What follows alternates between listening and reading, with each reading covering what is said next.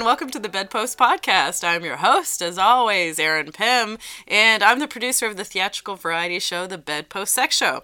Here at the podcast, I invite guests and performers from the stage show and beyond to indulge me in a more in-depth conversation about sex and sexuality. And this week, I have a very special friend in the studes. That's what I call this studio.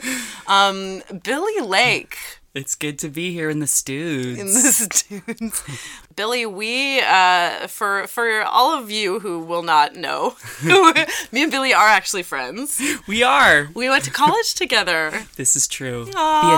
Theater school. We went to the theater school together. No, what I was thinking today of, we were in the same dance class. You're a dancer. First of all. Yes, you are. Shut up. Oh, my God. Okay, sure. You're a dancer. I get scared to say that sometimes because there are such amazing dancers out there, but... That is so silly for you to say that. That is so silly. And we were in the same class, like, I think right at the beginning... We were put in the same class. Yes, and level 2. Level 2, right in the middle. Because they didn't know, I guess, our skill level, right? And I'm looking at you, and I'm like, okay, I gotta be that good. Like that's how I have to be. That's and then hilarious. The next semester, they put me down a level and put you up level, and I was like, oh yeah. I just remember there were like 4 people in level 3 and like 5 people in level 1 and the rest of us were just all in the middle till they figured it out later. Totally, and then they just figured it out. I fell out of a double pirouette when they were trying to figure out which one to put me in. I was like, well, that's it. I'm out of the school now. I'm fired. You're cut. Yeah, I'm cut from the program. Yeah. Just completely. Uh-huh. But you didn't grow up here. You grew up. In Newfoundland. Can't you tell from my thick Newfoundland accent? You can put it on, though. Sometimes. A couple drinks, and out she comes. Yeah. Or if my parents are around. Do your parents have a thick accent? Oh, yeah. Yeah? Oh, yeah. And it's so funny, because growing up, I didn't think that they did at all. Yeah. And then now, they call me, and I can barely understand what they're saying. But yeah, no, talking on the phone, it comes instantly back. And I won't do it because it's offensive. No. Yeah, it's racist. I won't do the accent, everybody. No, please. I'm not a, dancing monkey for your entertainment. Well, I kind of am. That's sort of, I guess, part of the job. Kind of is what you are. That's what I do. So, and you are a gay individual? This is correct. Thank you for noticing. What's it like growing up in Newfoundland, being a gay person? I may shock you by saying it wasn't entirely pleasant initially. I think even just growing up gay at the time that I did, the 90s. The 90s? Yes. Yeah. Just was not good in general. You don't think so? Why not? Maybe for a lot of people. I just feel like a lot of people have similar stories of not sort of being able to be who they are until later on in life. In the 2000s. The magical 2000s, the decade of acceptance. Yeah. I have friends, like younger friends in their 20s who were fine. Took boys to prom and were, president of their school. And I was really just praying that no one would notice me as I pranced and lisped around. Yeah. But, no, I have vivid memories of, trying to, like, in the mirror, trying to teach myself how to walk straight. That was a conscious effort for me. Really? Which, looking back, seems so silly. Yeah. And really, there was not a lot of physical, I didn't get, like, bullied that way. That's good. But I did get verbally bullied a lot. And a lot of it, I think, was... because they could see that I was trying to be something I wasn't. you know? And I feel I'm so jealous of people who at an early age are able to accept who they are and have that confidence. And I feel like if I had been able to do that... then it would have been fine, you think? They might have left me alone just because, like...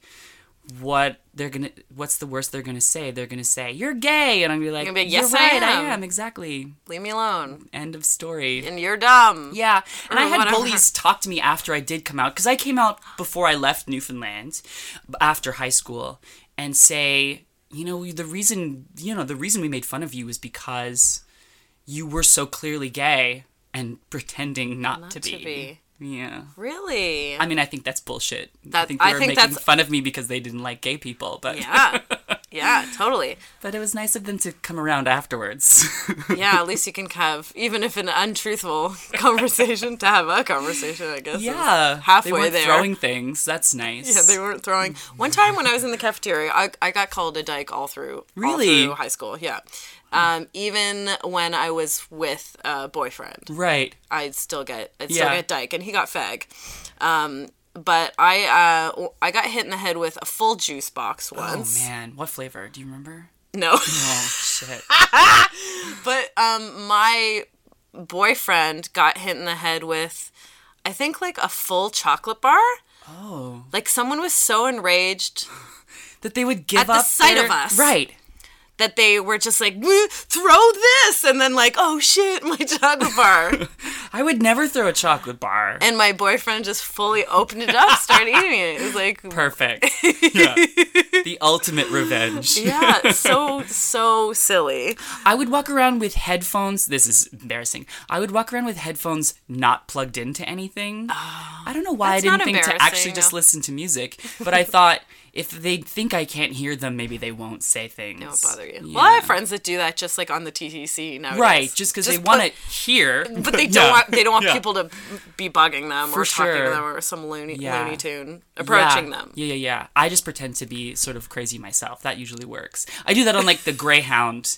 Like if you want to have 2 seats to yourself, it's perfect. Just sit there, put your bags down, and just start like mumbling to yourself and kind of rocking. Don't. I do for sure. My husband taught me that actually because he's done it before, and it works. It works unless someone crazier than you comes and like, oh, another crazy person, and then they want to be friends. Then... But luckily that hasn't happened. Usually I just get my own 2 seats, and then you can nap. Oh my god! What about your family? Are you from a conservative type of a family? Or I wouldn't say my parents were,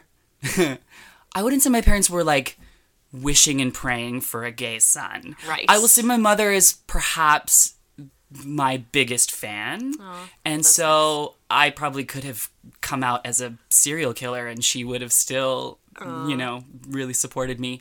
I came out to her with a handwritten note. Yes. On her pillow. Yes, you left it for her. I did, thinking, I don't know, I couldn't say it to her face.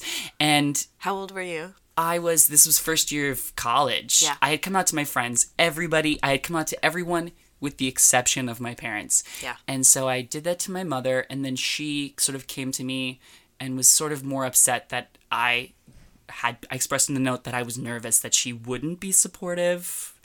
But she was upset that I would think that of her. Yeah, she got offended by that. She got offended by my... you coming out. Yeah, she did. She got offended. She made it about her. And then immediately once we had talked about it, I said, can you tell Dad? And then that was it. I never actually spoke to him about it. Yeah? Yeah. Did he ever say anything to you? No. We've never really talked about it. He's met partners of mine. Yeah. I will say, though... we don't generally talk much, period. Yeah, just so about, it's not like we would ever have a conversation about anything even resembling my sexuality. Right. But gay or not. Mm. Yeah. But at my wedding, he and my mother got up to give a speech, and my brother also got married a few months ago in September. That's really? A few months ago, I guess. A few months before I did. Yeah. So we both got married in the span of like 5 months. Wow. And, god. And is it just you and your brother and the family? That's it. We're the two. Oh, yeah, that's funny. And my parents did a speech at his wedding. My mother spoke and my father stood there sort of frowning through the length of it and then sat down. And so I expected that would be what happened at my wedding, which was not even 2 months ago. And instead, my mother was speaking, and it was coming to the end, and he came and said, I need to say something, and I don't know if I should say this or not. And I froze. It's like, oh God, oh no. And he spoke about my grandfather, who is now in a home, and he had gone and spoke to him before coming to the wedding, and sort of explained, like, you know, it's not a traditional wedding. Mm-hmm. It's not, you know what you typically expect. And my grandfather said, and my dad said, you know, people might not think that's right. And my grandfather's response was just, well, shit on him. And that was my father's contribution to the speech, which I thought was really lovely. He told that little story, which I thought was kind of sweet. Oh, yeah. That's very sweet. Yeah. So married, Billy. Married lady. What's a lie? Oh, God. How long were you two together? Oh, we were together for 4 years. Okay, so similar to me. Yeah. Yeah. And I proposed sort of just after we'd been together for 3 years. Okay. I sort of had always thought I would never get married. It didn't seem like something I would ever want to do, until I met this guy, my husband, Aiden, and I suddenly thought, oh, this is why people get married, because you find the person who is the best match for you, and you think, I better lock this shit down. Lock it in. Yeah, exactly. Yeah. So I did. Put a ring on it. I tricked him, and now he's stuck with me forever. Yeah. Where did you propose? What did you paint the picture? I had so many ideas. He was doing a show. He's an actor as well. He's an actor. Yeah. He was doing a show in Calgary, and I went to go visit him once my show that I was doing was over. And I had planned to do it in Banff. We were going to spend some nights in Banff. Oh, yeah. And on the trip, I got the world's worst cold sore. Oh, man. Oh, fuck. Oh, God. It was hideous. And every time I thought about proposing, I just thought, this cannot be the face that says these words. I cannot be this. This can't be the picture that's ingrained. And we even, like, out of nowhere started talking about marriage on the trip. And he was like, we don't even need a ring. Let's just say we're getting married. And it's in my pocket. I could just have whipped it out. Wow. But so you didn't? I didn't. But you didn't. I didn't do it. And then we had planned another trip to Florida. His family have a house down there. Mm-hmm. And I was like, I'll do it there. Yep. Cold sore was gone. Yep. We went to the beach at sunset. There we had like a picnic and champagne. There was like a group of college men's soccer team running shirtless drills on the beach. I was this is perfect. The mood is yes. And so I asked him, and he said, really? And then he said yes. And then a seagull stole our cheese.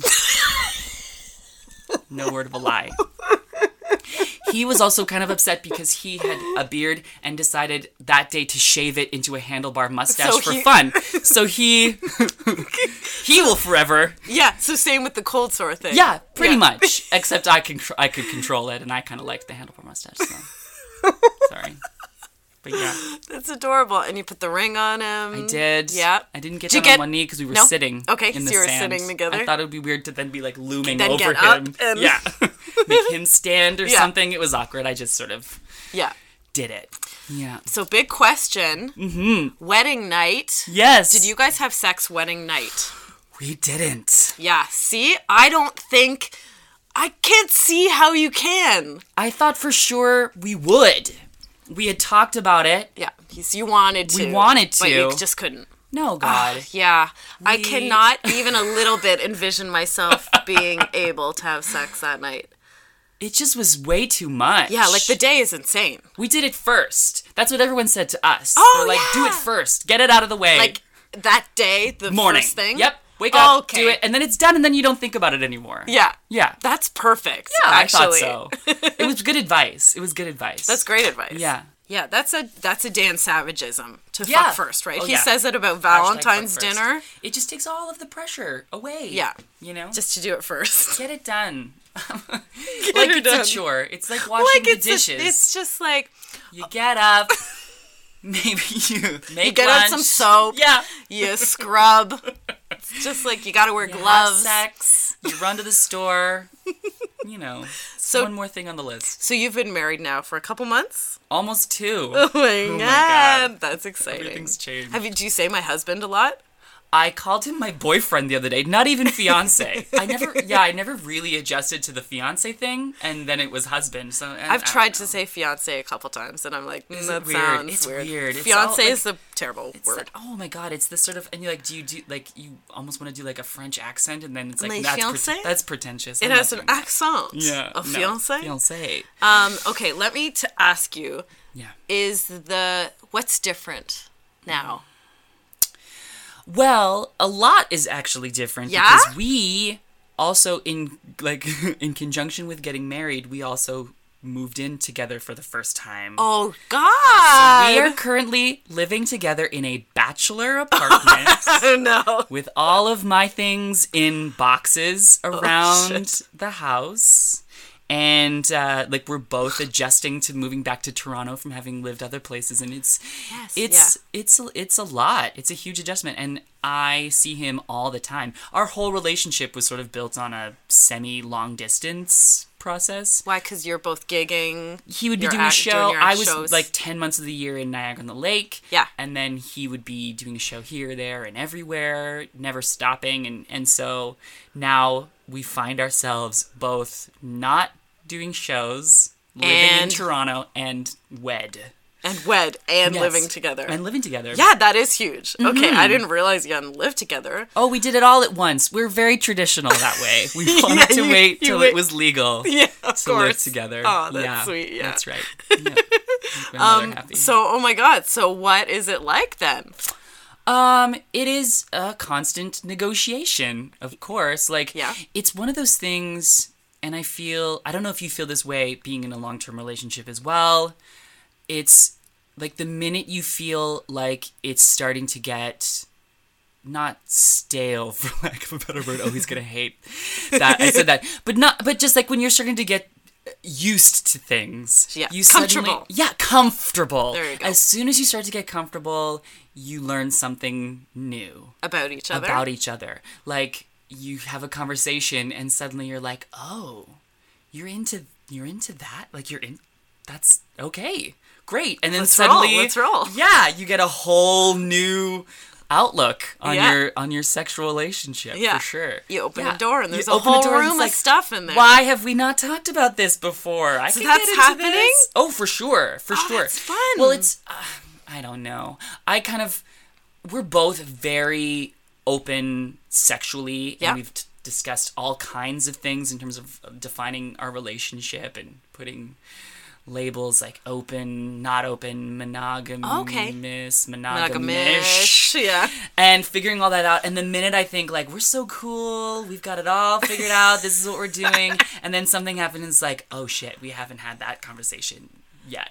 And it's like, wow. Yeah, that's the same thing with me and Matt. We're in the same way where we're constantly kind of pushing the boundaries of what a traditional relationship is supposed to be like. And even still, we're 5 years in. Yeah. Just had our 5-year anniversary.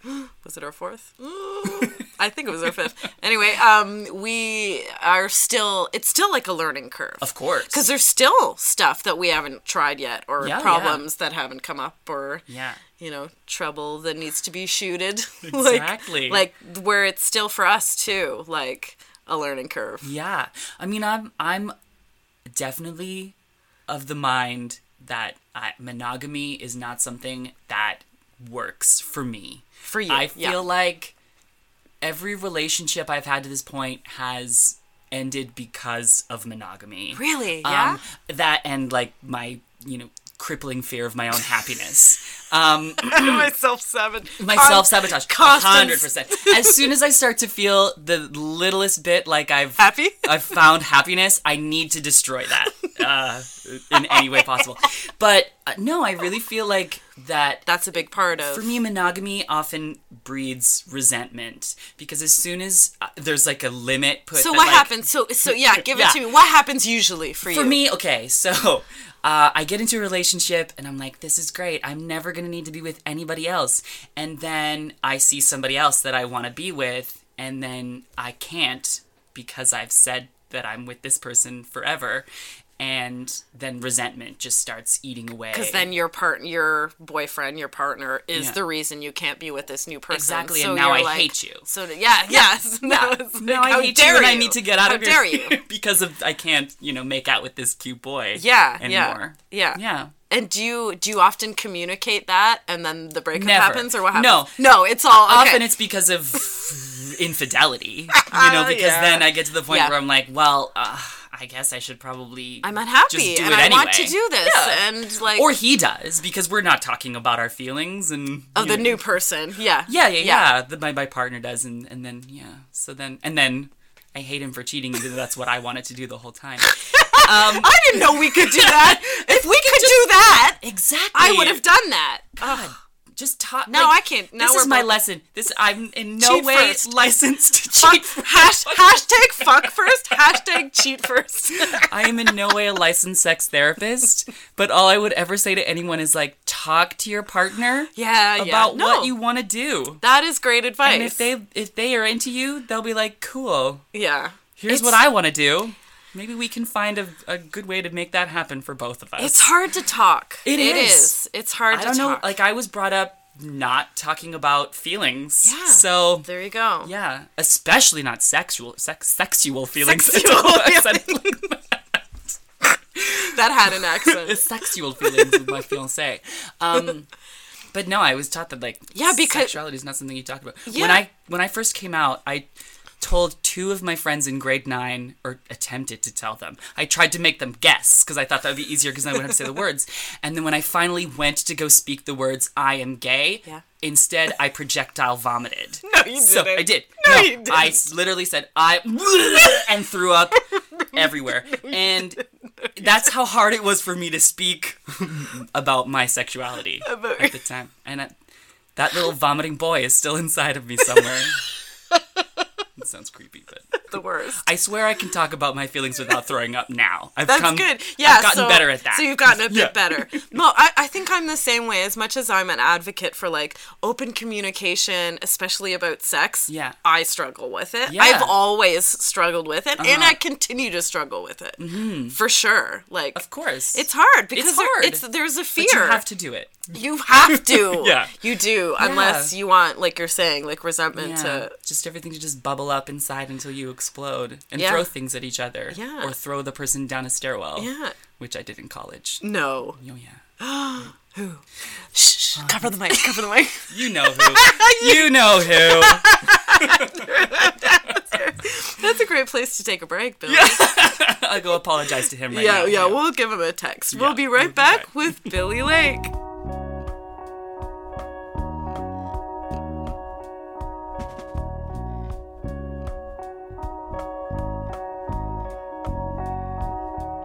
This episode has been brought to you by the worker owners of Come As You Are. Come As You Are has the peculiar distinction of being the world's only worker-owned cooperative sex shop. With feminist and anti-capitalist values, Come As You Are only carries sexuality products that they truly believe in at the lowest price possible. Enter coupon code BEDPOST when you check out at comeasyouare.com to receive a 15% discount.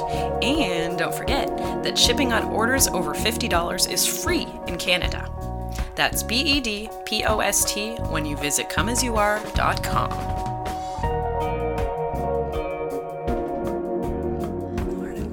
College, man. College years. Hi, everyone. Welcome back. We're here with Billy Lake. Hi. Hello. We're going to pretend that we didn't just tell a really interesting story on the break there that Billy can't reveal on the air. I cannot. He cannot. I want to talk about how you got into drag. Okay. Because there is a lovely lady I met at the last Bedpost. Her name is Lucy Nuff. That's right. The lovely Miss Lucy Nuff. Yep. She's just Lucy Nuff. I met Lucy, 2007. So in 2007, I started working at the Shaw Festival. Yes. And while there, I learned that there had been a history of drag performance various Saturday nights, they do something called the Saturday Night at the George, which was one of the theaters, mm-hmm. or Snag for short. And every year they would do what they called the Drag Snag. Right. So it hadn't been done for a number of years, and I was dating someone in the company at the time, mm-hmm. and we decided we'll bring it back. Nice. So he and I hosted a drag performance, and I had We hosted it! And I had never done drag before. And he named me and I named him. He named me Lucy Nuff and I named him Princess Amaya Mann. And then Lucy was born. And then 10 years went by and I was still hosting it every year. And, really? Yeah. As Lucy Nuff? As Lucy Nuff. She became the sort of the host of this show. And I hope my drag got better from then. God, looking at pictures now, it was just like a little blush and some, something I picked up at Value Village, which is mostly still where I get costumes. Yeah, I mean, it's a great place to find costumes. It sure is. But I am by no means a professional drag performer. It is just something that brings me intense joy. Yeah? Yeah. So did you perform at this show as well as host? Oh, of course. So what type of performances and things would you do? What's your performance style? It's an eclectic mix. Yes. I would say mostly Lucy is like a very loudmouth, drunken, like cabaret piano bar singer. Great. A lot of inspiration drawn from like, Chita Rivera, Alexis Carrington from Dynasty, just like big bad boss bitches.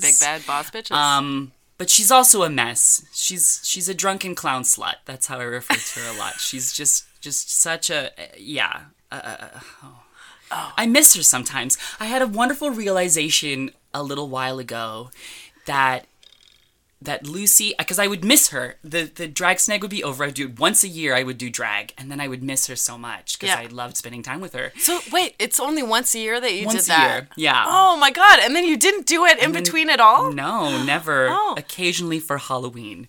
Mm. But I realized that it was like once... So, like, Lucy is always there. I see snippets of her all the time in my personality and my actions. Yeah. She is sort of the embodiment of, like, my...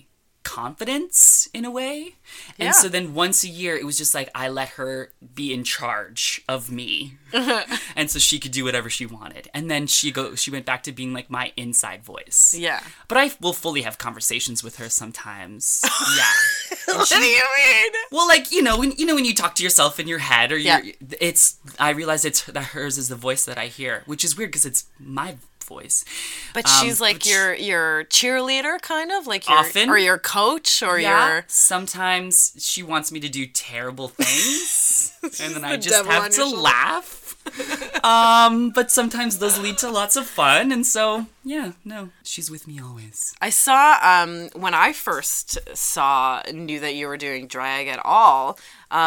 I think they're promo pictures for Shaw during Cabaret.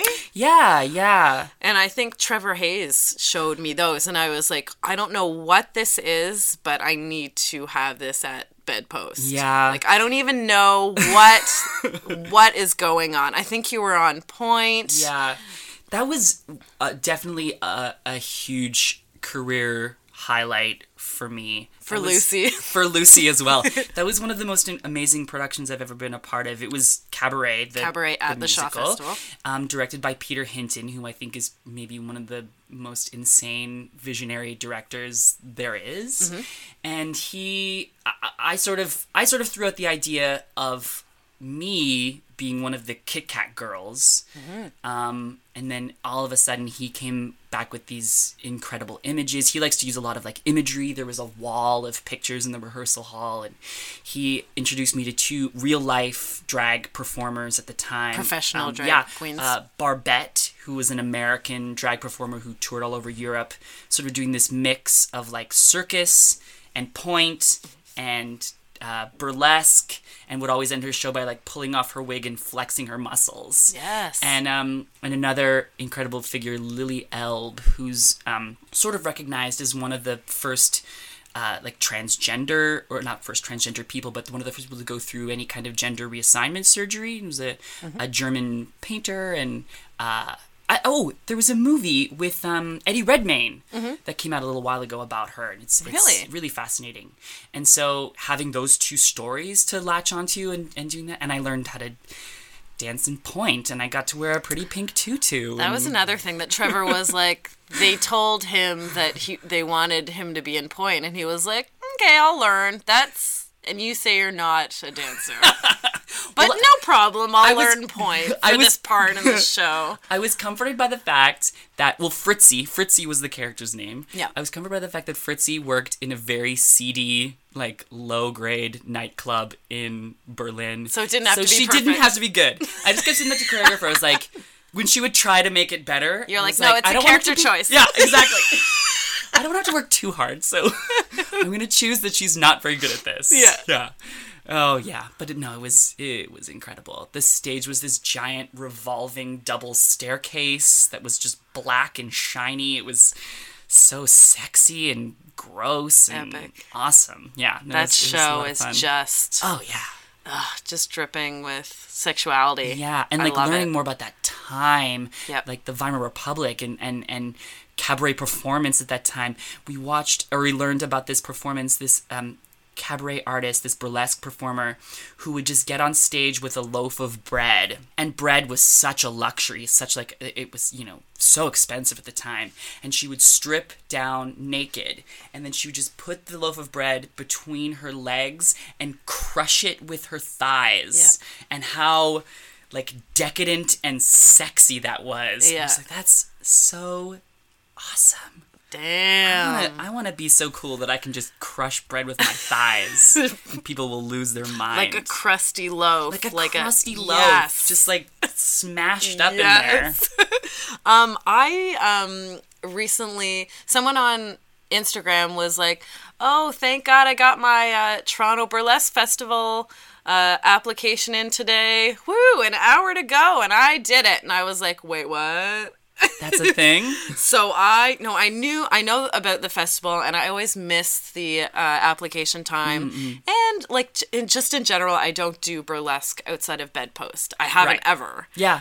For whatever reason, I don't know. It's just might be too much for me to now start doing other people's shows as well. Yeah. Or maybe I'm intimidated. Who knows? Oh, no. I haven't gotten there yet. It's scary.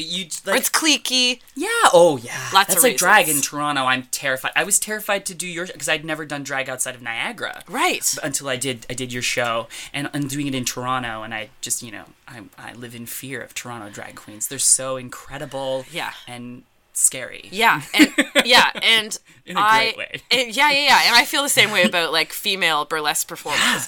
And so I was like, I wanted to apply this year, and I just didn't hear it or see about it, and there's an hour left. Mm-hmm. So I put something together.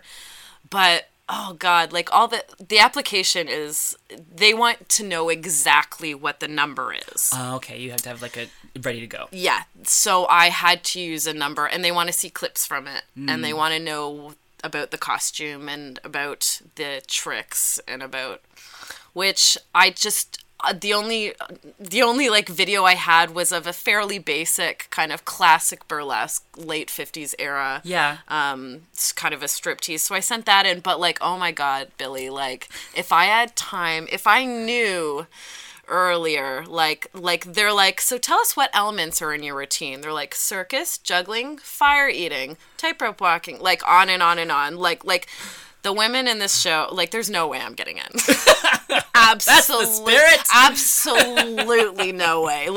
If it's just kind of a humdrum routine. Number one, but number two, it's clicky as shit, as we're saying. But even though I feel like I'm kind of starting to make some connections by hiring burlesque performers to do my show. Yeah. At the very least, so I do know a handful of gals that I use often, but.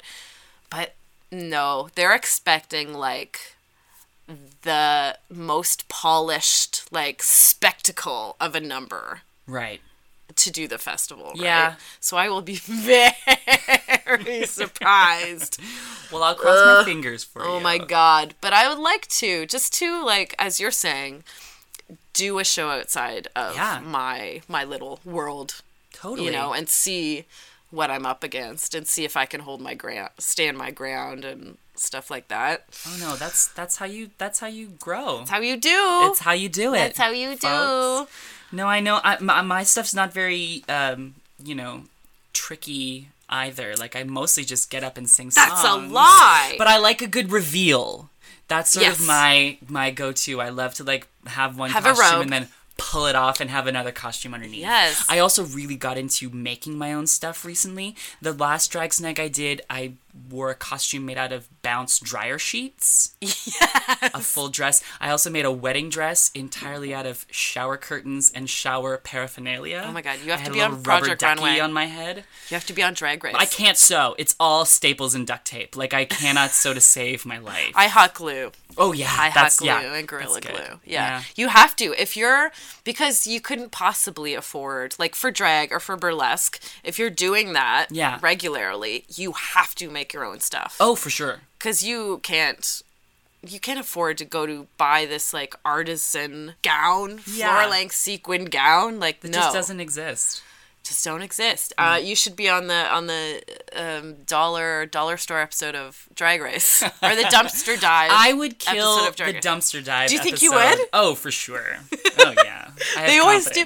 Okay, they don't even do sewing challenges anymore. Can we talk about Drag Race for a minute? Sure. I will say I am disappointed that they've now started giving them the themes ahead of time. So they go and they bring all these. So they bring like, everything, like that designers have made for them and stuff. Yeah, that's bullshit. That's bullshit. I remember the days back in my day. Back when Pork Chop fucking tried to sew Nina some Flowers shit. Was like making a dress out of that. The episode where they had to pull those curtains down and make outfits out of them, it was like the Gone with the Wind challenge. Yep. Oh, I love that. Yeah, I live for shit like that. I love Project Runway. Me too. And essentially, that's the same thing. Well, that's what I love about Drag Race. It's like Project Runway meets America's Next Top Model. Yeah, I beg you, mop. Meets like Survivor. Yes. They haven't made them eat bugs yet, but they might. But they will. It's coming. And like, what's the one where they tell jokes and like? Yeah, it's everything. Snatch Game. I'm like, who are these? Fierce superheroes. Can you tell us who's on your t-shirt right now? This is the beautiful Miss Manila Luzon. Luzon is one of my favorite drag queens. Her performance of MacArthur's Park will, for me, go down in history as one of the best lip sync for your lives. Yes. Lip syncs for your life. Lip syncs for your life. Lip sync for your lives that I've ever seen. She already done had hers. She was spectacular. What do you like about Manila? Is she your favorite RuPaul Drag Race drag queen? Oh, there's just so many good ones. Give me like your top 5. Okay. I really love Katya. Yes! Oh my God, yes. I loved Bianca Del Rio. I love her from start to finish. Jinx Monsoon. Love. I'm a Jinxie fan too. I often go for the like quirky comedy underdog queens. Yeah. The ones who aren't pretty enough. And so the pretty girls are all like, are you Latrice just tells fan? Jokes. Love Latrice. Get those nuts away from my face. Yeah. No, too good. Jesus is a biscuit. He's going to stop you up. Yeah, he's going to just soak you up. Yeah. Yeah, I'm into the comedy queens too. Were you into Bob? Bob the Drag Queen? I was in full support of Bob. Nice, me too. I recognized in Bob, I was like, this is somebody who knows exactly what to do to win this game. Yes, playing the game. Yeah. Has figured it out start to finish. Yes. Alaska too, I thought, so clean, so polished. Except at the end unraveled. But I even think was that a tactic? I even think that might have been because they needed her to think I'm not human. Mm. Oh, look at us. Just you've got it figured out. How dare you? But I respect that maybe intensely. And I also thought that maybe that was part of the show producers taking her, because it was so obvious she was going to win at that point. Yeah. But they felt they had to take her down a peg, so they had to instigate some sort of otherwise meltdown. Why watch the final episode? But, I know. Yeah, because it was so obvious she was going to win that they were just trying to see her trip on the way to the crown. Right. A little humanity never hurt anyone, even though it was really bad. It was so bad. For anybody that didn't watch it, she just did bad at a challenge for whatever reason. Yep. And then she started to bribe.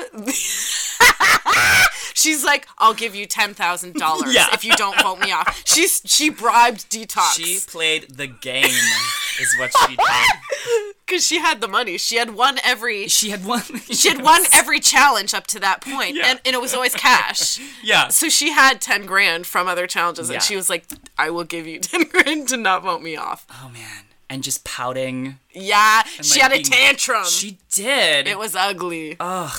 I still loved her right to the end, though. I know. Yeah. I still am like, your makeup is terrible. What's the other one? I love This Is My Hair. I don't want to make This Is My Hair. I loved it. Music video. Check out Alaska's music videos, guys, if you have not. They're so bizarre and like so of her brand. Mm-hmm. Like so on brand for her. Yeah. Oh, one thing I loved about Bob is that, I mean, watching clips of hers, she does a lot of like spoken word lip sync. I love which that. Which I've just started getting into like in the last little while. Yeah. And it's putting film clips into your songs. It's so much harder than it sounds. Like I just did one in Drag Snake last year from the movie Trick. Mm-hmm. Coco Peru. Maybe Coco Peru is my favorite drag queen of all time. Uh-huh. She's fabulous. But she does this incredible monologue about getting cum in her eye. And it's the best monologue. YouTube it or you know, watch the movie. It's okay. Neve Campbell's brother's in it. And Tori Spelling for some reason. Right, of course. Yeah. But it's worth it just to watch this one monologue. And I tried lip syncing. It's hard to lip sync a monologue. Yeah. I don't lip sync much to begin with. You live sing always. I do a lot of live singing. Because you're an actor and a singer. Yeah. But and a dancer. Every now and then, you just want to, you know, pretend you're Whitney for a second. So. Oh, yeah. Mm-hmm. Oh, yeah. What was I going to say about Bob? Oh, yeah. Like, have you seen... My favorite performance of Bob's is Crazy.